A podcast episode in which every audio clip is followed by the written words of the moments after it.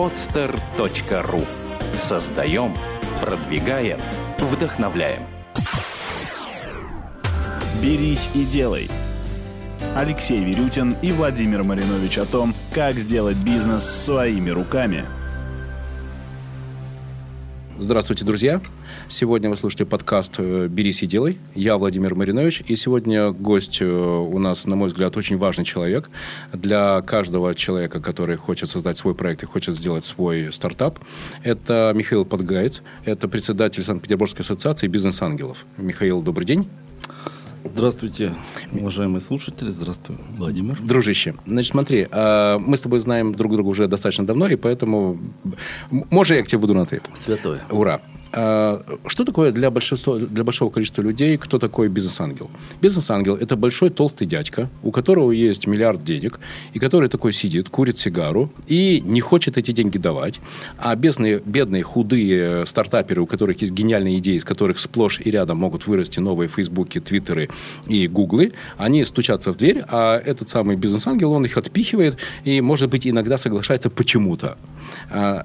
Думаю и знаю, что не так. Вот расскажи, пожалуйста, как это вообще происходит? Вот почему ты или вообще бизнес-ангелы, почему, по каким критериям они вообще в какие-то проекты инвестируют, а в какие-то не инвестируют, в какие-то верят, а в какие-то не верят? Расскажи, пожалуйста, как это на самом деле происходит? Ну, давай начнем с картины мира. Давай. То есть у стартаперов, во всяком случае, начинающих, картина именно такая, как у тебя. И они говорят, на наши проекты нет денег. Так. У инвесторов картина совершенно противоположная. На наши деньги нет проектов. Так, у нас на сайте даже такая картинка, инопланетяне встретились и разбегаются в ужасе. Инопланетяне! С криками. Вот это вот встреча инвестора со стартапом.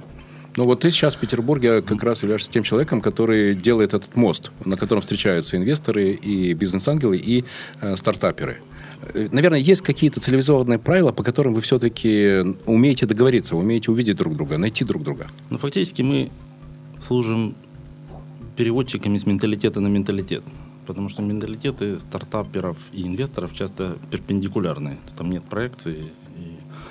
Угу. Поворачивание этих осей с приложением массы усилий, это есть наша основная работа, как организация бизнес-ангелов. Так, теперь ты сказал некую космическую фразу, которую мне сложно понять. Я уверен, что слушатели понимают, я не очень. А можно поближе к земле? Как это происходит?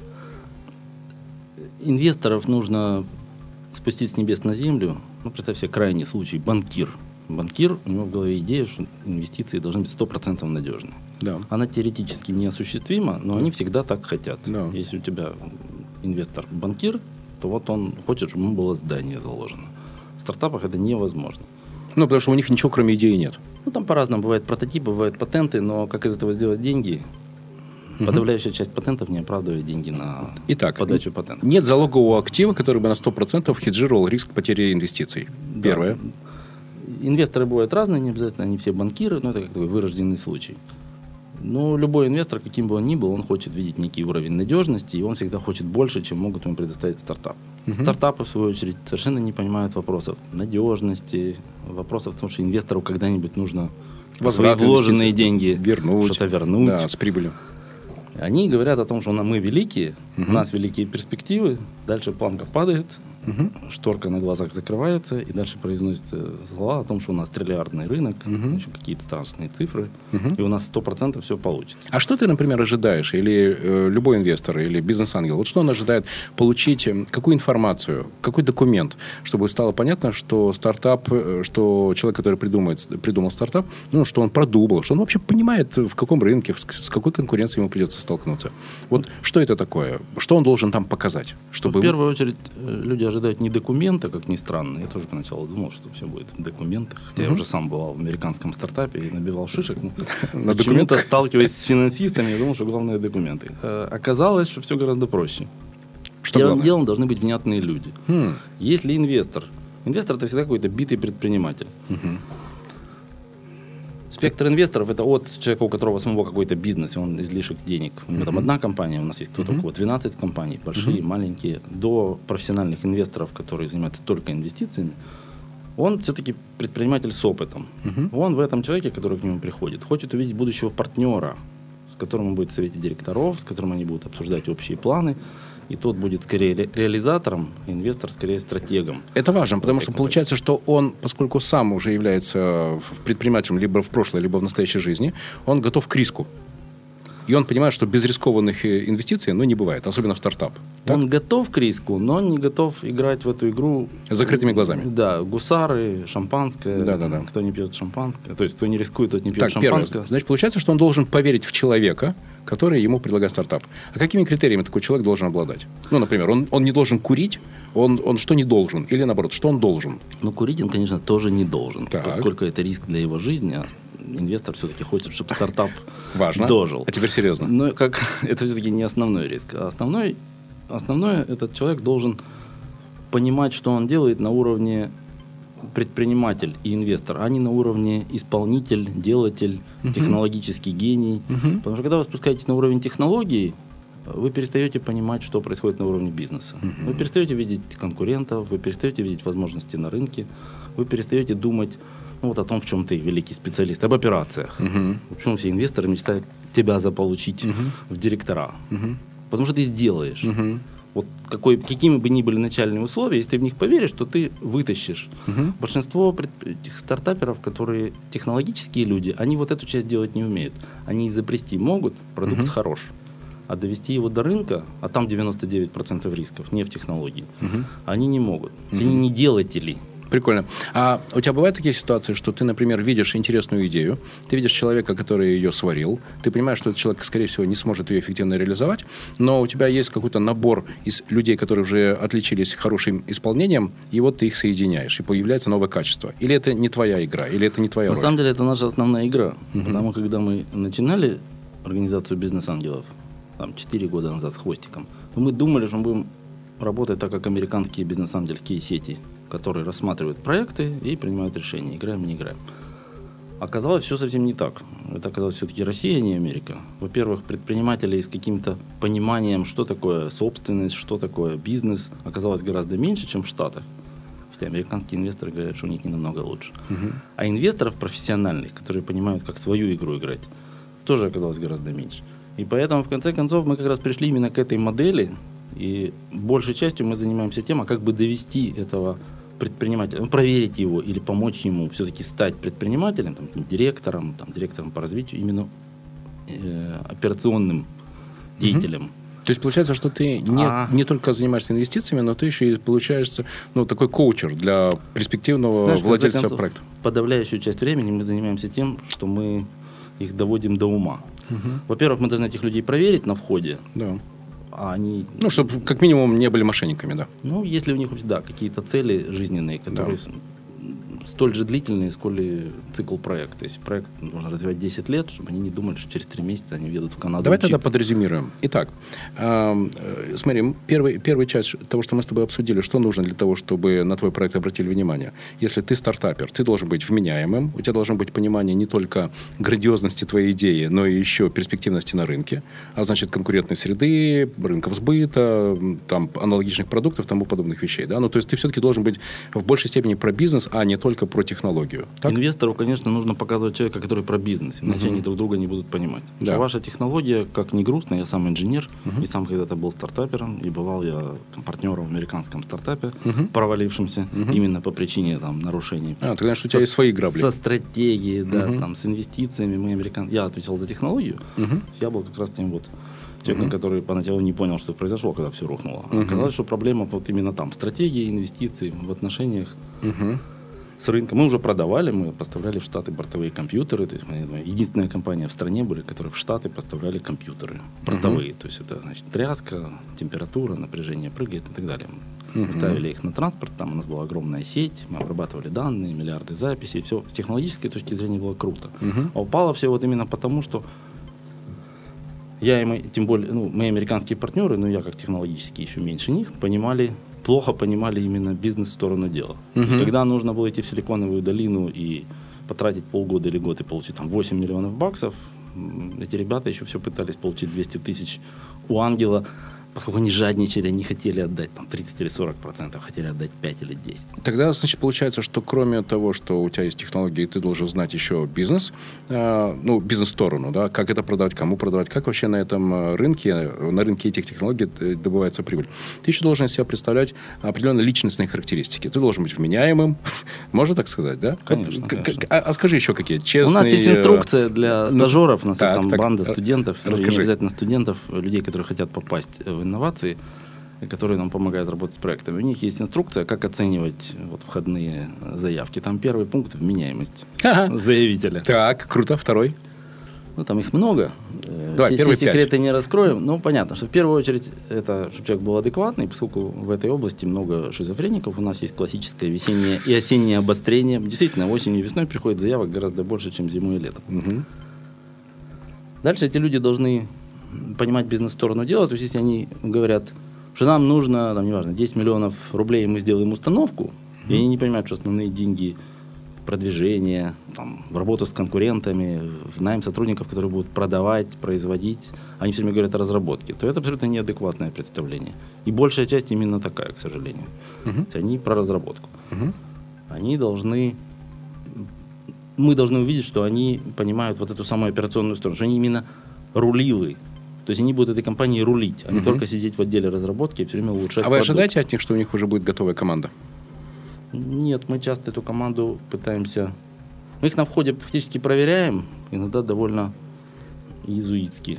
Но поскольку речь идет о долгосрочных отношениях с инвесторами, мы пытаемся... Ну, в общем, инвесторам... если есть команда, то это плюс, если нет, то вы, в крайнем случае, можете помочь ее собрать. Если нет, да, то мы ее или коучим, или формируем.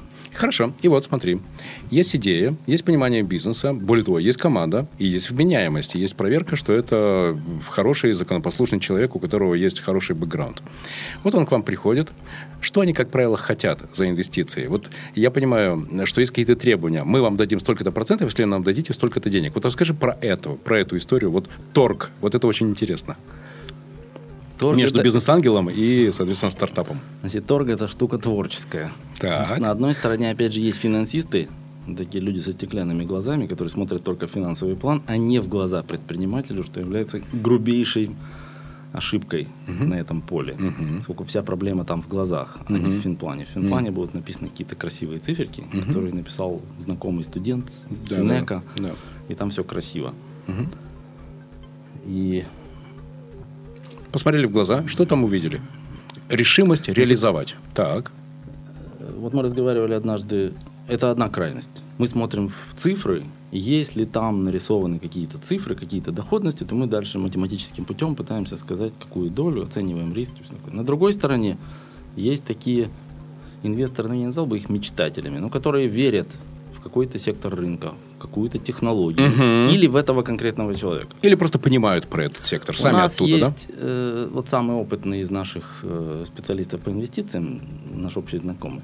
Он Дмитрий иногда Румянцев. Смотрит презентацию, потом говорит мне, ты знаешь, я ничего не понял, что они делают. Он финансовый человек, он не технический, но он прекрасно разбирается в людях, и он иногда, его прогнозы удивительно точны. Что бывает, через год или два совершенно совпадает с тем, что часто. Смотри, как прикольно. То есть, получается, что он понимает какую-то логику движения и мысли этого человека, и он понимает, к чему это может привести? А фокус в том, что когда-то Американская венчурная ассоциация провела обследование среди своих членов. Ну, они регулярно проводят, но вот одно из них я запомнил. Они спрашивали причины, почему упал стартап. Ведь большая часть помрет. Да. Большая часть инвестиций пойдет в мусор. 70% проблем оказались людьми. И вот Дмитрий как раз понимает эту сторону дела. Она самая главная. Это круто. Не технологии, не рынки, а вот это. Дальше там 20% про рынки и про продажи, 10% про технологии. Стартаперы же думают совершенно наоборот. Так вот, если такой человек, как Дмитрий, приступит к делу, то он будет понимать так, что люди правильные, область, в которой они работают, перспективная, рынок растущий, правильный, тра-ля-ля. Саму технологию можно поменять. Он не знает, как ее менять, но мы можем ему помочь. Технологии иногда можно в некоторой степени менять, не полностью. А продукт уж совсем можно выпустить другой. И тогда это может получиться совершенно, по сути, другой стартап, но основанный на вот этих надежных, хороших людях. Это самая хорошая платформа. Скажи, пожалуйста, у тебя есть такой пример, когда, ну вот как ты сказал, вы изменили продукт, вы изменили проект, вы изменили, не знаю, там, инвестиции, но вы поверили в этого конкретного человека и получился успех? примерно в каждом втором случае приходится что-то менять. Круто. Кстати, на предмет того, как мы начали с того, как оценка происходит. Да.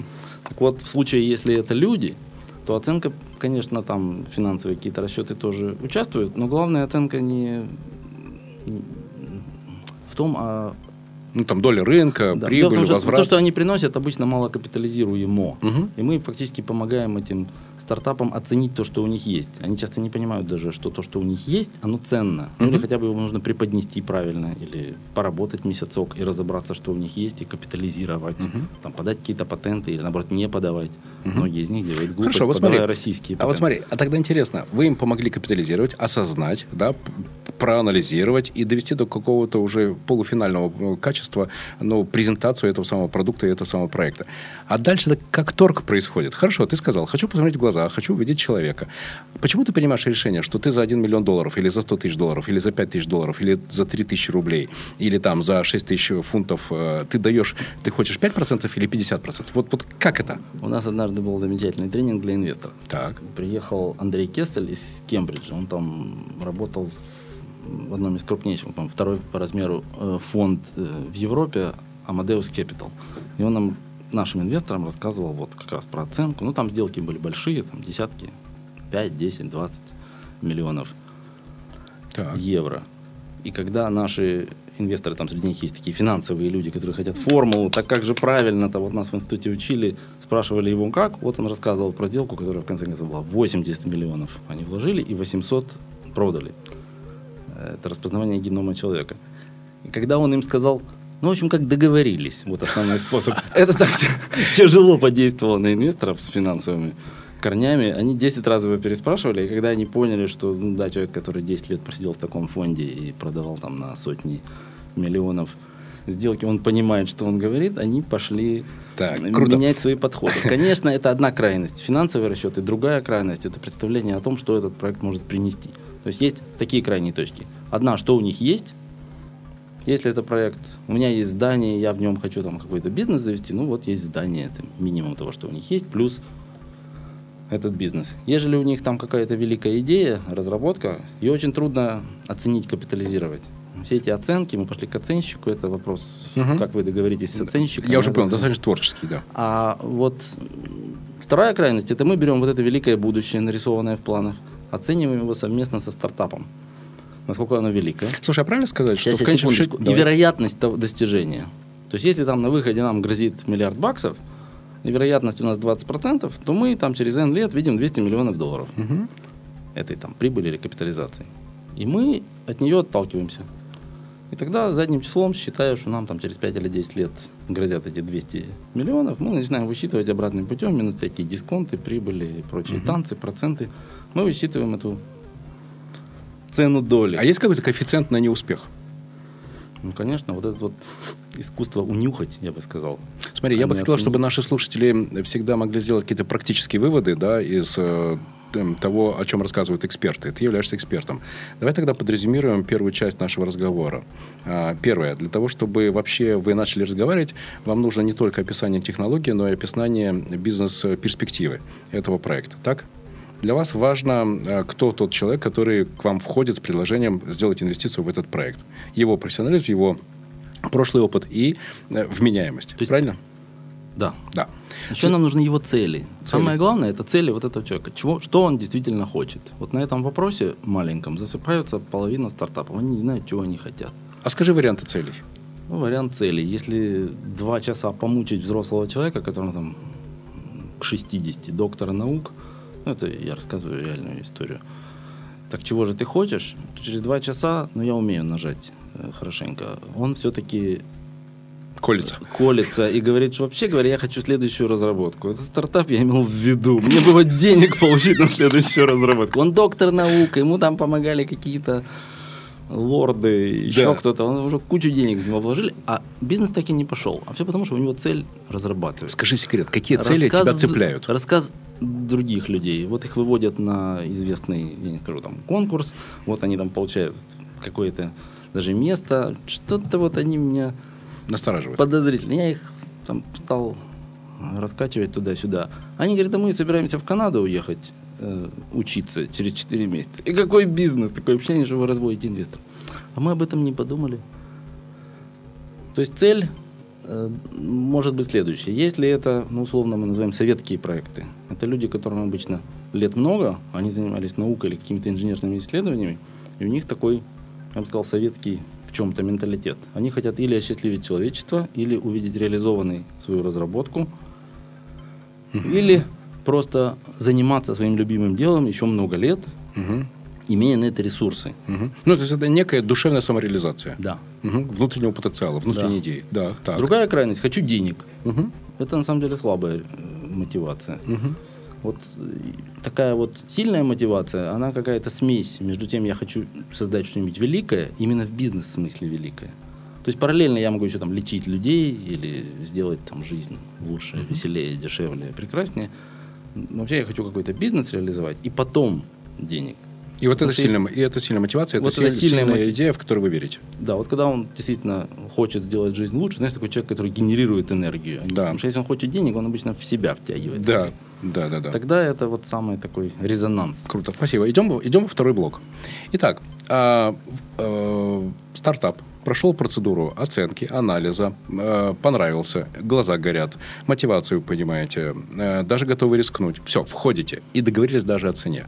Например, вы там за 15% бизнеса даете там такое-то количество сотен тысяч долларов. Все, договорились, вы внутри. Дальше происходит интересная вещь. Мой опыт работы в Москве говорит о том, что для большого количества людей в Москве, именно в Москве, ты знаешь, 80% российских денег в Москве. И к чему это привело? К одной простой вещи. Как только ты поднимаешь руку и говоришь, у меня стартап, на тебя слетается огромное количество менеджеров, которые твердо убеждены, что стартап это обозначает «Эй, много денег, сейчас начнем палить!» И начинаются длинные восьмерки ауди-лонги, начинаются огромные дубовые столы за 17 тысяч евро, уникальные диваны за еще 30 тысяч евро и все тому подобное. А когда ты, наконец, начинаешь спрашивать, ну, хорошо, ребята, а где результат? Где бизнес, собственно? Где? Да подожди ты, мы тут это... Ну, мы же в стартапе, тут должно быть душевно, красиво и весело. Хе-хей! Ты с этим встречался? Самая частая причина провала стартапов – это перекормленность деньгами. Это не только наши выводы, это мы уже даже видели просто исследования в разных странах. Поэтому... Если мы видим в бизнес-плане, что человек хочет сразу получить там 200, 300, 400 тысяч рублей зарплаты, просто бизнес-план никто не смотрит, потому что человек будет ровно этим и заниматься, выкачивать деньги. У нас даже есть тут прекрасные примеры, когда вот инвесторы так вот зазевались, поверили, люди все деньги слили себе в зарплату, на выходе ничего не было. Поэтому как раз за этим все очень внимательно следят, есть какие-то ограничения для действий менеджеров. Ну, понятно, что все идеально нельзя предусмотреть. Но если... То есть совладельцы должны быть немножко голодными. Я имею в виду вот те самые физики, инициаторы стартапа. Они, конечно, не должны быть нищими, но они должны заниматься именно делом, а не покупать дубовые столы и машины. И аудилонги, да. Согласен. Этих примеров действительно. Они есть, но инвесторы уже биты, и теперь они... А как ты это контролируешь? Какие есть простые ясные технологии? Как инвесторы следят за тем, чтобы их деньги не ушли в зарплаты или в дубовые столы? Ну, понятно, что инвесторы, в общем-то, ограниченное количество, то есть количество способов контролировать. Самый простой, если это финансовый инвестор, они просто требуют отчет. К ним приходит какая-то бумажка, ну, что называется, бухгалтерский отчет. То есть компания, ну, по таким-то показателям, компания, может, уже умерла, как обычно в бухгалтерии, но по отчету еще все хорошо. А если это инвестор такой из предпринимателей, более деятельный, то он, конечно, будет там заглядывать внутрь. Единственное, тут нельзя дать инвестору перешагнуть такую грань, когда он начинает вместо вас рулить. Да, да, да. То есть в операцию он не должен входить. Да, если вы управляете этим экскаватором под названием стартап, то рычаги его нельзя давать инвестору. Смотри, вот мой личный опыт, да, в «Улыбке радуги», ты знаешь, инвестором в этот проект был «Квадрико Капитал» вместе с Торговым домом «Эра», да? И там была простая и ясная технология информирования. С какой периодичностью мы подаем ту или иную финансовую отчетность? С какой периодичностью происходит совет директоров? С какой периодичностью я, как генеральный директор, отчитываюсь по таким-то показателям? С какой периодичностью мы посылаем такие-то там еженедельные, ежедневные отчеты по таким-то операционным показателям. И это создавало очень простую и ясную базу отношений, потому что таким образом инвесторы не входили в операции, хотя, конечно, в любой момент они могли приехать и пообщаться, и спросив разрешения, да, там, с тем или иным уровнем менеджмента. Это позволяло всем очень точно понимать, кто является операционным руководителем и кто занимает какую роль именно как инвестор, как стратег в конечном счете. Но я могу тебе сказать, что для меня было очень важно и полезно как раз вот в случае с Квадрико Капитал и с Дмитрием Румянцевым, который тогда представлял Квадригу, это то, что он был не только представителем финансового инвестора, но он еще и подтаскивал компетенции, он еще и подтаскивал идеи, он еще предлагал встречи с теми или иными людьми, которые могли дать дополнительные новые знания для развития проекта. Это круто. Как это часто встречается? Это обычная практика? То есть у тебя два вопроса. Один вопрос, как отчитываемся? Да. Отчитываемся, как договорились. Понятно, что в начале, когда стартап только начинает, там все это делается часто. Там раз в неделю, раз в две, раз в месяц. Угу. Когда уже все наладилось, там, на каком-нибудь втором-третьем году уже все понятно. Просто сидим и ждем, пока там... Угу. Квартальный отчет придет. Да, месяц, квартал. Что касается помощи инвесторов, то это не случай, это требование. Вы, как стартаперы, должны понять, кто вам нужен. Вам не нужен просто мешок с деньгами. В Питере есть инвесторы с каким-нибудь бандитским прошлым. Они сейчас выглядят как белые пушистые, но вы сформулируете требования, кто вам нужен. Вам нужны умные деньги. Вот это вот умные, оно может быть гораздо ценнее тех денег, которые вы получите. То есть слово «умные» – это лучше, чем «большие». Да, дело в том, что тут возможны два вида помощи. Помощь первая. Вот еще на этапе, пока мы проект разбираем, у нас бывает так, что проект приходит и говорит, мне нужно 200 миллионов рублей. Вот мы с ним посидим несколько часиков, несколько вечеров, и уже нужно не 200, а 20. Он все равно запускается, он тот же проект. У него становятся понятные этапы, реализуемые там, какие-то шаги, риски, понятно, когда происходят, а какие риски мы отложили на следующий этап. И инвесторам становится понятно, что они делают. И стартапер, наконец, приходит там, через 2 месяца боданий, когда он матерится по поводу того, что заставляют делать финансовый план, он прибегает с горящими глазами. Я понял, мне помогает. Так вот, оказывается, зачем. И человек, финансовый директор, ему говорит, ну вот тебе помощник, он тебе поможет сделать финансовый план. Вначале он ругается и говорит, гад, он мне задает вопросы, а потом через 3 месяца... Он мне мешает работать. Я хочу, чтобы он со мной работал. Да. Как мне хотя бы 2 часа в неделю получить его, потому что мне такие... Так все повернул, что мне, во-первых, все стало ясно, где-то я деньги не увидел, а мне там еще там, 5 лимонов или 10 надо, а где-то, наоборот, лишние. Круто. И вообще я стал понимать, что происходит. Это важно. И это требование. То есть вы должны понять, что вам от инвестора нужно. Вы должны понять, где ваши сильные стороны, и эксплуатировать их. А там, где вы слабы, попробуйте их, эти дыры, закрыть или скиллзами инвесторов. Ну, понятно, что на уровне идей, контактов, а не управление. А на уровне операционном попробуйте нанять таких людей, которые будут сильнее вас в этой области. Скажи, пожалуйста, ну вот в том, что касается финансовой экспертизы, понимаю. И пользу, более того, не только понимаю, а поддерживаю. Да, это точно, что было полезно. И моя практика говорит, что порой действительно я получал информацию, которая мне показывала, где я недозарабатываю и, наоборот, где я лишнее теряю. Это полезно. А вот что касается докрутки, развития продукта, технологии, идеи. Ты как инвестор, у тебя ведь может быть некий набор проектов. Это значит, что ты в каждом из этих проектов должен быть, ну там, подробно понимающий, в чем уникальное свойство продукта. Или ну, в какой-то степени ты можешь где-то отпустить и кому-то довериться. Вот на эту тему. То есть, если у тебя будет 5 разных продуктов, понимаешь, да? Кирпичный завод, фабрика зефира, надуватели шариков, не знаю, там... Космические корабли. И космические корабли. Это значит, что ты в каждом проекте должен шарить? В момент, когда вы входите как инвестор в стартап, конечно, вы должны до какой-то степени в нем шарить. Угу. Понятно, что вы никогда не будете в нем шарить лучше, чем... Хороший термин, да? Чем сами стартаперы. Но вам нужно понимать то, что вы делаете, иначе это будет... Стартапер в данном случае будет выглядеть как лиса Алиса и кот Базилио, а вы будете Буратино. Со своими 3 сольдо. А тогда давай 2 слова про тебя. То есть получается, что инвестор должен обладать достаточно широким вообще кругозором, бизнес-мышлением и умением вычислить главное в продукте. Сейчас. Дело в том, что часто в продукте инвестор может помочь, но, скорее всего, тут он будет не главным. А вот с бизнес-моделями или со всякими способами поведения на рынке, отношениями с контрагентами. То есть это можно... Вот тут инвесторы бывают крайне полезны, потому что это все-таки битые предприниматели. И это алгоритмы, которые они могут применять, некие шаблоны. Чаще всего это такие дядьки в возрасте все-таки. То есть это, с граблями, с набитыми шишками. От 40 до 70, или от 50 до 70. Они уже набили шишек, и если вы юный стартапер, не обязательно, вам тоже может быть полтинник, но вы именно как предприниматель юный, понимаете? Вы вообще всю жизнь потратили на технологии. И вы, когда приходите на это поле, это переход в чужой монастырь. Ну, представьте, вы пришли в Шаолинь и рассказываете им про новый удар. Вы не успеете даже понять, что произошло, из вас котлету сделают. Но вот это ваш разговор с инвестором на бизнес-поле, если вы начинающий. Поэтому лучше их послушать, как наносить удары, а вы им свою технологию, там, продукт покажите. Хочу, чтобы наши слушатели получили конкретную пользу. Ты можешь сейчас рассказать какой-то пример такой трансформации вовремя пойманной некорректной бизнес-модели, когда вовремя оказана экспертиза и перетрансформированная бизнес-модель дала в результате успех? Вот. Ну, классический, не конкретный проект, а просто тип такой есть, постоянно встречающийся. Люди приходят, вот 7 докторов наук, например, классический случай, все доктора, вот кто в компании. 7 вот совладельцев, что уже у инвесторов вызывает большой вопрос, как обычно хотят, чтобы был один совладелец, 2, с 7 человеками невозможно договориться. Ну ладно, так сложилось, пусть их будет 7.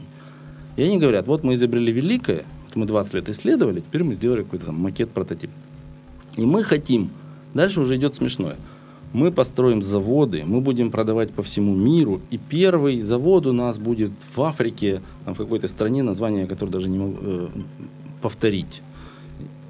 Абсолютно коррумпированный, там, на 150 в каком-то месте по коррупции. И когда им задаешь вопрос, а почему вы не можете здесь продать? Мы здесь там на каком-то, не знаю, 120 месте по коррупции. Все-таки вы лучше понимаете, как врут местные чиновники, нежели те африканские. Они... тупик приходит. Они никогда не думали об этом. Они не думали о том, что они не предприниматели, что они не могут вести международный бизнес. Сколько денег в это нужно вложить. То есть общее место... И тогда получается так, продукт остается тот же, технология, во всяком случае, та же. А бизнес-модель меняется. Мы не будем производить, тем более, если что-то сложное, его сложно будет в России произвести, и тем более российское продавать. Там, особенно на Западе, есть какой-то хай-тек, не очень любят штамп, знак качества советский. А вот сделать из этого трансфер технологии, то есть довести его, показать, что оно работает, оформить патенты, защитить интеллектуальную собственность правильно. Не так, как это делают здесь наши патентоведы, а так, как это делают западные, понимающие, что патент – это инструмент патентной борьбы, а не штучка, которая рассказывает, что вы какую-то технологию делаете таким способом. И вот сделать другую бизнес-модель, то есть мы создаем продукт, технология является продуктом. И вот ее мы продаем какому-нибудь там General Electric, например. Это тоже коммерческий проект, он может занимать 2 или 3 года, в него тоже нужно вложить несколько сот тысяч, иногда и там, миллионы. Но это реализуемый для них проект. Ежели их 7 докторов наук, если им туда засунуть какого-нибудь деятеля, который, ну, от слова деятельный человек, который сможет довести все эти маркетинговые вещи. То есть в данном случае маркетинг по технологии. Нужно убедить General Electric, что это... И устроить какую-нибудь конкуренцию между General Electric, Siemens и Samsung, например. Добиться наивысшей цены и продать. Это другая совершенно бизнес-модель. То есть получается, что... Видишь, правильно ли я сформулирую? Давай так, вот второй блок и вывод из этого второго блока. Когда вы оказываетесь внутри проекта, то вы ставите перед собой следующие задачи. Первое. Инвестиции должны идти на то, на что они были запланированы. То есть, вот есть план, и план должен выполняться. Не должны в первую очередь покупаться какие-то внешние регалии, дубовые столы и аудилонги. Да? То есть, это должно быть все-таки про бизнес, и вы за этим следите. В частности, вы хотите видеть, чтобы менеджмент компании и совладельцы компании не распилили эти инвестиции себе на зарплаты. Да? В этом случае вы понимаете, что если такой человек находится в таком полуголодном состоянии, то он вместе с вами будет думать о скорейшем возврате этих инвестиций. Так? Правильно? Второе. Когда к вам приходят с теми или иными идеями, когда вы с этими идеями уже согласились и вы зашли вовнутрь, то вы помогаете как можно быстрее эти идеи вернуть из космического общеконцептуального характера поближе к Земле и к операциям. И приводите их уже к какой-то бизнес-модели, в чем вы порой бываете сильнее, чем авторы этих идей. Так? Ну, понятно, что в бизнес-моделях, связях, понимание именно как исполнить это. Да. Мы и наши инвесторы, мы их часто используем как менторов, как коучеров, как советников, как людей, которые могут привести нас куда-то. У них просто есть связи, они там туда уже продают, или они там с этими нужными нам заказчиками, не знаю, в баню уходят, или соседи по даче. Учились в институте. Да. И понятно, что в этом мы сильнее. И именно это мы и привносим в проекты. То есть часто у нас капитализация условная до проекта растет, вот пока еще инвестиции не вошли. Вот он пришел какой-то, технология или там какая-то идея у него сильная, но с точки зрения инвесторов совершенно непонятная, нереализуемая. Если с ним поработать какое-то время, фактически мы работаем как акселератор. Мы его сейчас даже вот формально оформляем. У нас есть несколько компаний, которые мы просто пасем как бизнес-партнеры в акселераторе. И тогда мы его доводим до состояния, когда инвесторы видят в нем вот этого лося, которого стоит завалить, а не букашку в траве, которую даже пулю жалко тратить. Я тебя слышу. И для того, чтобы понимать, что проект идет туда, куда планируется, а, соответственно, к успеху, к прибыли и к последующей перепродаже или к выходу успешному, да, вы контролируете финансовые в основном показатели. На старте чаще, раз в день, раз в неделю, в периоде, когда вы уже понимаете и прогнозируете, как себя будет вести проект, и вы понимаете, что не будет сюрпризов, то вы и не вяжете по рукам, но вы нормально, если вы получаете правильные там, месячные или квартальные отчеты. Ну, так? Не только. Вот финансовые инвесторы, те, кто пришли из финансов, кто работали в фондах, в банках или работали финансовыми директорами, они вот так рассуждают, они смотрят только отчеты. Другие инвесторы чаще залазят внутрь и пытаются понять сущность дела. Да. Да. Они читают прессу. Не только чтобы контролировать, но еще и чтобы... Они пытаются понять, что делается на рынке. Да, да, да. Они пытаются понять, что делается с командой. Они тестируют продукт, они сами предлагают его своим друзьям, знакомым, если это что такое битусевое. И они как-то участвуют на вторых ролях, но они пытаются понять, насколько это действительно хорошо. Или это уже умерло, и просто по инерции проект идет, потому что идет. Кайфово. Ну. Слушай, а скажи, у тебя бывали ситуации, когда ты, например, какие-то решения, какие-то идеи, которые ты увидел, и они сработали, были успешными в одном проекте, когда ты переносишь их в другой проект. Пускай это... Я не говорю о том, что это два конкурентных проекта, понимаешь, да? Но бывает так, что... Методически, конечно. Потому что я могу сказать, когда я поднимал выгода, купонный сервис, да, я... на 100% там реализовал. И почему выгода так быстро выросла? Да потому что я там реализовал простые дистрибуционные принципы. То есть то, чему я научился в алкогольной компании, когда я руководил продажами и маркетингом «Русского стандарта» на северо-западе. Вот эти дистрибуционные принципы построения продаж и маркетинга я применил в выгоде.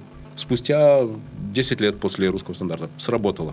В этом и ценность. Вы когда создаете стартап, вам часто стартаперам кажется, что им нужны только деньги. На самом деле им нужна команда людей в разных ролях. Это могут быть менторы, это могут быть какие-то случайно подцепленные где-то какие-то великие гуру на любую тему, которые могут вам какую-то часть вашего бизнеса прояснить, подсветить. И инвесторы. Инвесторы – это постоянные ваши соратники и коучеры, помощники. Давай тогда подразумеваю. То есть получается, вы становитесь сильнее за счет этого, потому что никто не может в одиночку сделать большой стартап. Понимаете, проблема называется неопределенность. Это фундаментальная вещь. Когда вы делаете стартап, вы делаете что-то новое, чего никто не делал. Если вы делаете булочную или открываете ресторан, этих ресторанов тысячи, вы можете пойти спросить владельцев нынешних, они вам помогут. Они вам расскажут, как это делается. И неопределенность будет очень небольшой. Ну, конкретный угол или конкретное оформление, повар. Если же вы делаете стартап, вы вторгаетесь в область, в которой большую долю того, что вам нужно сделать, никто не пробовал. И вы не можете это все знать. Вам может не хватать видения, вам всегда не хватает видения, интуиции. И поэтому внешний инвестор, он позволяет расширить это информационное поле, в котором ты находишься. Да-да-да. Вы привлекаете чужую интуицию, чужие связи, чужое понимание, чужие идеи. Вы тогда гораздо быстрее вторгаетесь. Поэтому тут проблема. Советский, вот этот вот российский менталитет, он предполагает, что я все сам. А американцы, вот, или там европейцы, они все время какие-то контакты какие-то заводят, они всем свой стартап показывают. Понимаю. И в этом смысле они гораздо быстрее всасывают вот это вот знание извне. Привлекают, у них бывает совет advisory board. Вот мне недавно один тоже стартапер говорит, вот давай мы сделаем... Вот человек уже понял, потому что он поговорил с разными людьми. Часть у нас, там где-то у нас, в нашей организации «Бизнес-ангелов», где-то еще. Эти их советы он попробовал на практике, он увидел, что это работает. Он понял, ого, мне эти люди нужны постоянно. я с ними поделюсь там какой-то, каким-то маленьким опционом. Если компания дорастет до, за счет вашей помощи, то я с вами поделюсь какой-то там... Это очень прикольная вещь и крайне полезная, потому что... Ну, это редкий человек. Ну, я подтверждаю, ты знаешь, на своем примере, потому что как раз Дмитрий, помнишь, да, Квадрико Капитал, Улыбка, да, он был тем человеком, который настоял на том, чтобы я, когда приступил к управлению Улыбкой радуги, чтобы я съездил в страны Восточной Европы, в которых западные дрогери были переформатированы под стандарты, под потребительские стандарты той аудитории, которая нам близка по ментальности. Я поехал в Польшу, я поехал в Восточный Берлин, я поехал в Латвию и поехал я в Киев. Соответственно, в Польше, в Латвии и, ну, соответственно, в Германии я смотрел адаптации Росмана, Шлекера, то есть тех западных сетей, которые там сделали поправки на потребительскую ментальность в зонировании, в планограммировании, в мерчендайзинге, в выкладке. Это было крайне полезно. Потому что вместо того, чтобы изобретать и тратить время, изобретать велосипед, я уже увидел почти готовые решения, которые нужно было только переосмыслить и переложить здесь на российскую практику. Это было очень полезно. Вторая история. Мы нашли пенсионеров. Это уже спустя, наверное, 2 года после того, когда улыбка начала развиваться. Ну, так называемых пенсионеров. То есть те люди, которые... еще вот такие боевые, профессиональные ребята, да, которые закончили по разным причинам в свои 65 работать в том же Росмане или в Шлекере, но при этом знания есть, опыт есть, и ни по каким корпоративным моральным правилам у них нет противоречия, чтобы посмотреть на какой-то проект в России. И коллеги из Квадриги помогли как раз найти таких людей. В торговом доме Эра был такой, соответственно, очень активный партнер из одной из крупных западных компаний, который действительно приехал сюда, в Россию, но приехал не один, а приехал с 2 такими пенсионерами, ну, условно пенсионерами, которые посмотрели магазин «Улыбки радуги», и они четко сказали: раз, два, три, надо исправить. Раз, два, три, и будет лучше. Раз, два, три. Более того, ты знаешь, что мы даже ночью перестроили несколько магазинов. Правда. За одну ночь. Один магазин мы перестроили, да. И ты знаешь, как было прикольно? Они уехали, и, ну, это было кайфово, когда я увидел, что в течение недели магазин начал подращиваться. Там действительно при этом были не какие-то астрономические, космические советы, а практические. Давайте делать меньше. Ну, например, у меня была иллюзия, что если мы на полке выставим все там, например, 10 SKU Head and Shoulders, то это даст продажи увеличенные. Нет. Давайте уменьшим до 3 самых ходовых позиций, и именно это дало увеличение продаж. Простая вещь, простая. Сработало. И именно поэтому я хотел бы, чтобы ты сейчас нашим слушателям рассказал простые, ясные рекомендации того, вот советы, которые можно было бы на практике применить, как строить лучшие отношения с инвестором, что от него можно получить, что от него нужно ожидать для того, чтобы проект развивался быстрее. Сейчас мы вернемся к инвесторам. Просто затронул одну очень интересную тему. Наследие Советского Союза таково, что границы на замке, и весь рынок находится здесь, в рамках КАДа или в рамках границы полосатой. А фокус в том, что давным-давно границ нет, давным-давно мы вступили в ВТО, и фактически любой ваш стартап участвует в глобальной конкуренции. Поэтому то, что вы сделали в улыбке, поехали куда-то там вытаскивать специалистов. Смотрите, как это устроено в других странах. Это крайне правильно.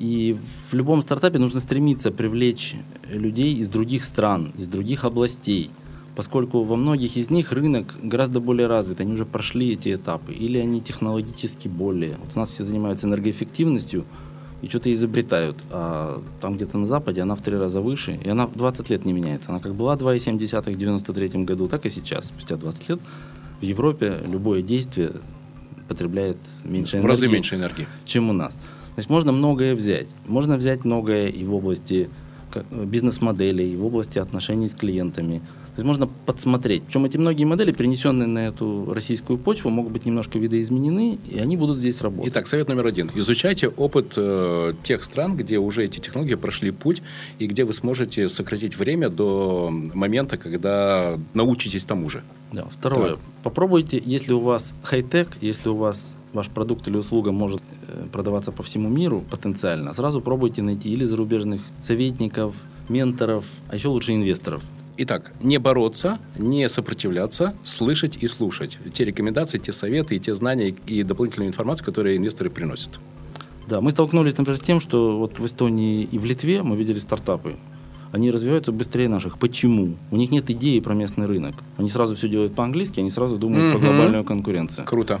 С финнами то же самое. Страна маленькая, местный рынок, они на нем пробуют, они не рассчитывают на него. Нам нужно научиться делать то же самое. У нас осталось немного времени, поэтому давай приступим к самому вкусному и интересному. Итак, инвестор принял участие в проекте, прошло 2 года, пришло время выходить. Как происходит? Какова процедура выхода? С чем остается владелец компании? С чем остается... чаще всего инвестор никуда не выходит, если там следующий раунд. Если уже компания выросла до своего потолка, ее продают какому-то стратегическому покупателю, то они вместе ее продают.